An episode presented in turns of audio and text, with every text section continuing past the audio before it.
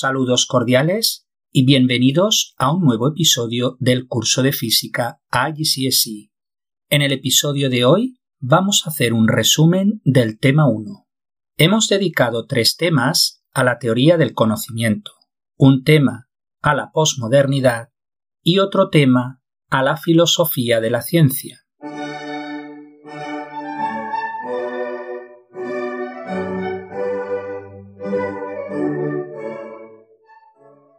El tema 1 lo hemos dedicado a los límites del conocimiento. Recordad que la parte de la filosofía que estudia el conocimiento humano se denomina teoría del conocimiento o noseología. También se utiliza el término epistemología para hacer referencia al conocimiento científico. Definimos el conocimiento como la creencia verdadera justificada. La verdad es la adecuación entre pensamiento y objeto. Podemos clasificar los saberes en tres tipos saber vulgar, saber científico y saber filosófico. Hemos visto varias respuestas que se han dado a lo largo de la historia respecto a la posibilidad del conocimiento. Así, vimos el dogmatismo, postura según la cual no existe el problema del conocimiento. La siguiente postura es el escepticismo. Para el escéptico, el sujeto no puede aprender el objeto, por lo tanto, no es posible el conocimiento, de ahí que se abstenga de emitir juicios. Tanto el dogmatismo como el escepticismo son posturas extremas. Luego vimos el subjetivismo y el relativismo como un intento de mediar entre ambas posturas. El subjetivismo limita la validez de la verdad al sujeto que conoce y juzga, mientras que el relativismo limita la validez de la verdad a las circunstancias externas, como puede ser la cultura, la religión o el contexto histórico. Otra postura intermedia es el pragmatismo, quien da un nuevo sentido a la palabra verdad que ahora se identifica con lo útil y valioso. Pero el mejor intento que ha habido de mediar entre ambas posturas, sin duda, ha sido el criticismo de Immanuel Kant, para el criticismo es posible el conocimiento, pero dentro de ciertas condiciones y límites. Kant distingue entre el noúmeno, o sea, el objeto en sí mismo, que es inalcanzable, y el fenómeno, que es dicho objeto pero filtrado a través de los sentidos y sus categorías. Solo es posible conocer el fenómeno, pero no el noúmeno.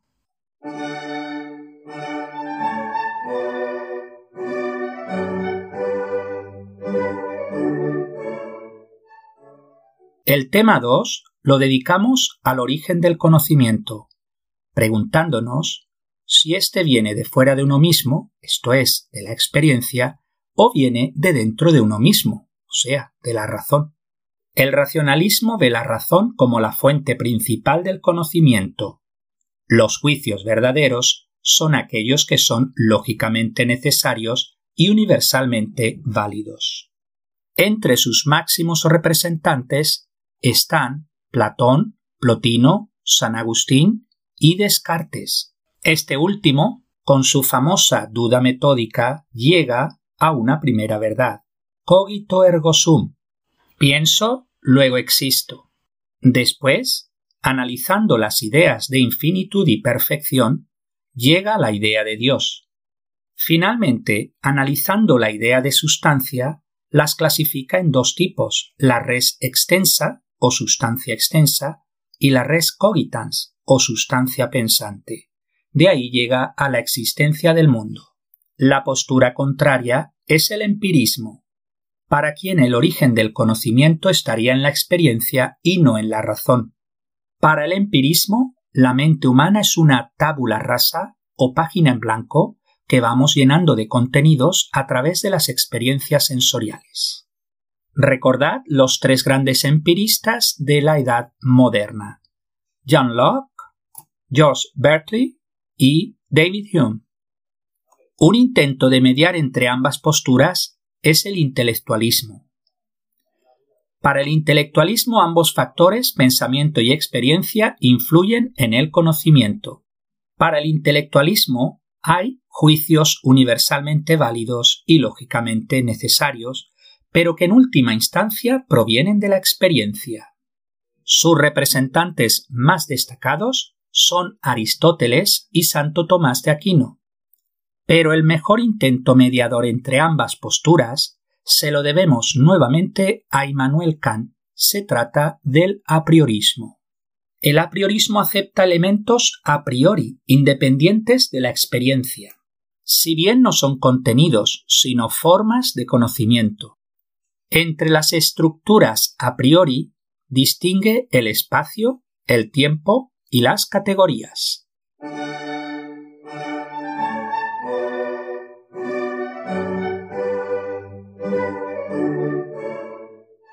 El tema 3 lo dedicamos a la esencia del conocimiento.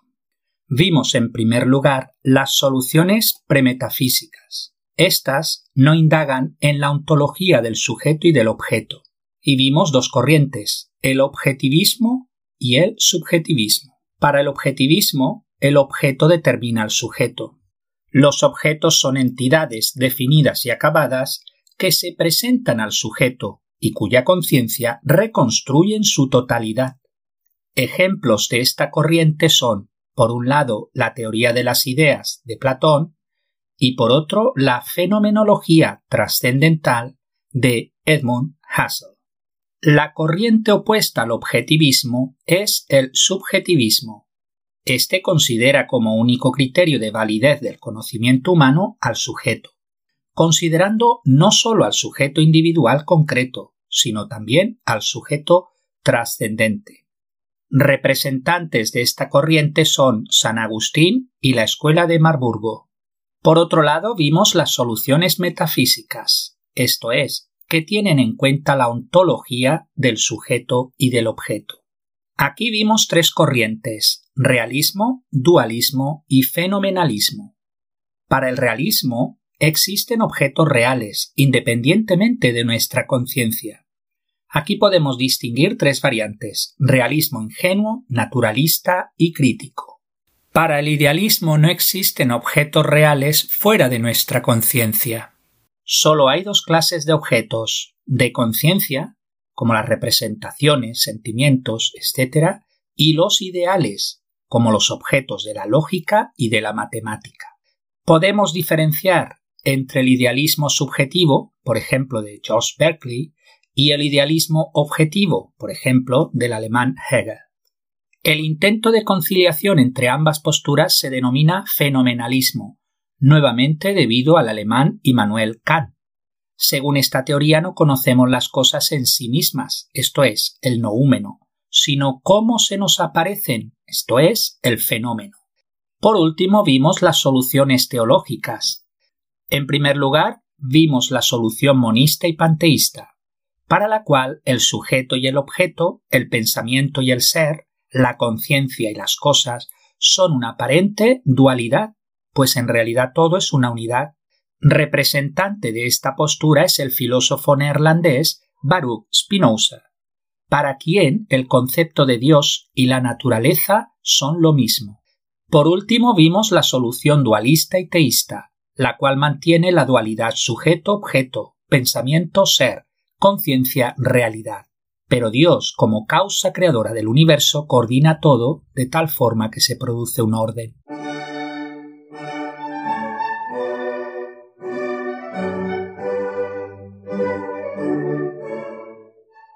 Podemos considerar al francés Jean-François Lyotard como el que introduce el concepto posmodernidad en 1979 en su obra La condición posmoderna.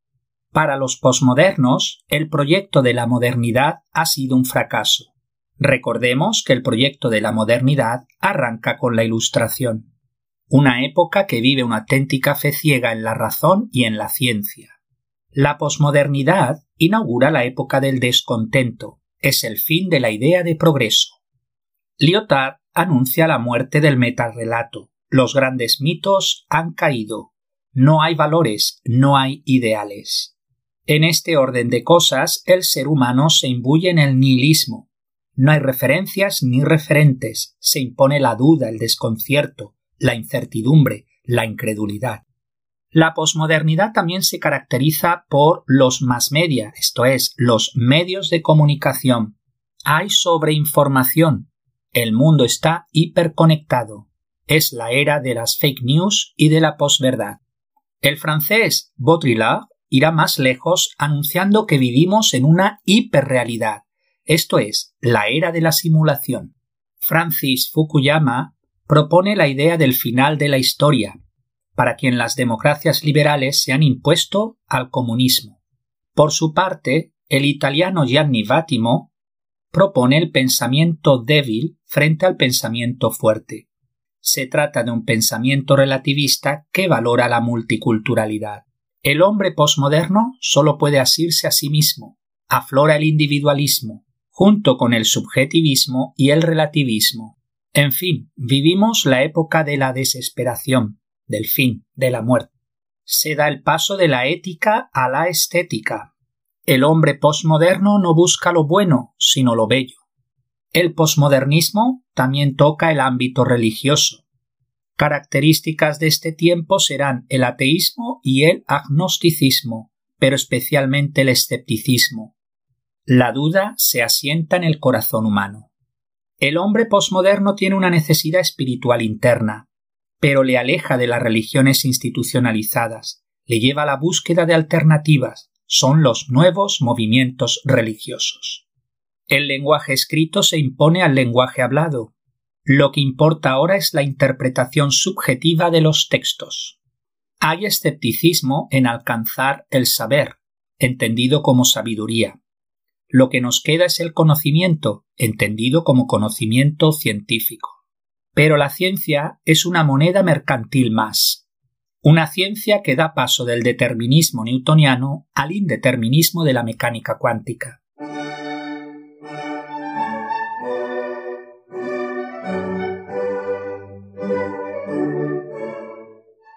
Finalmente, el episodio 5 trató de la filosofía de la ciencia. La física proviene del término griego physis, así física es el estudio de la naturaleza. La física, junto con la química, la biología y otros saberes, es una ciencia. Una ciencia es un conjunto sistemático de conocimientos obtenidos a través de un método específico. Las ciencias se clasifican en dos grandes grupos, ciencias formales y ciencias fácticas. A su vez, las ciencias fácticas se subdividen en dos grandes grupos, las ciencias naturales y las ciencias sociales. Las ciencias naturales se basan en el método hipotético deductivo, mientras que las ciencias sociales hacen uso de distintos métodos, como el hermenéutico, el historiográfico o el lingüístico. El método hipotético deductivo consta de una serie de pasos. En primer lugar, la observación. En segundo lugar, la formulación de una hipótesis. En tercer lugar, la deducción de consecuencias o de proposiciones elementales derivadas de la hipótesis. En cuarto lugar, la experimentación. Y en quinto lugar, la refutación o verificación de la hipótesis. Una hipótesis es sólo una idea que explica algo pero que no ha sido probada. Las leyes representan relaciones existentes entre los diversos elementos que intervienen en un fenómeno normalmente se pueden formular matemáticamente. Un modelo es una representación de un fenómeno o hecho que se realiza para interpretarlo en parte o en su totalidad. Finalmente, una teoría es una explicación abstracta de la que se pueden realizar predicciones sobre un hecho o fenómeno. Hay un problema de reduccionismo cuando se denominan ciencias solo a las ciencias naturales y cuando denominamos método científico solo al método hipotético deductivo. Es importante no caer en este cientificismo y tener una visión clara de lo que es la ciencia y sus métodos. El problema es que los cientificistas presentan como científicas unas ideas que van más allá de lo que permite la naturaleza del método científico. Finalmente, la definición que da el diccionario de la Real Academia de la Palabra Física es la ciencia que estudia las propiedades de la materia y de la energía y las relaciones entre ambas. La ciencia moderna surge en los siglos XVI y XVII a través de la llamada revolución científica, de la cual participaron Descartes, Newton, Galileo, Kepler, etc. Pero podemos considerar a la escuela de Mileto como los primeros filósofos y también los primeros científicos. La escuela de Mileto se remonta al siglo VI antes de Cristo. Sus representantes fueron Tales, Anaximandro y Anaxímenes. La escuela de Mileto dará el paso de la explicación mitológica a la explicación racional, el logos. Se caracterizarán por la búsqueda del arjé o el principio de unidad a partir del cual se genera la pluralidad.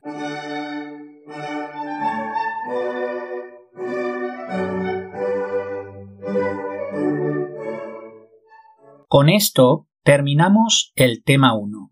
El tema 2 tratará de unidades y medidas. Durante este tiempo os animo a que vayáis más allá de los podcasts que habéis escuchado.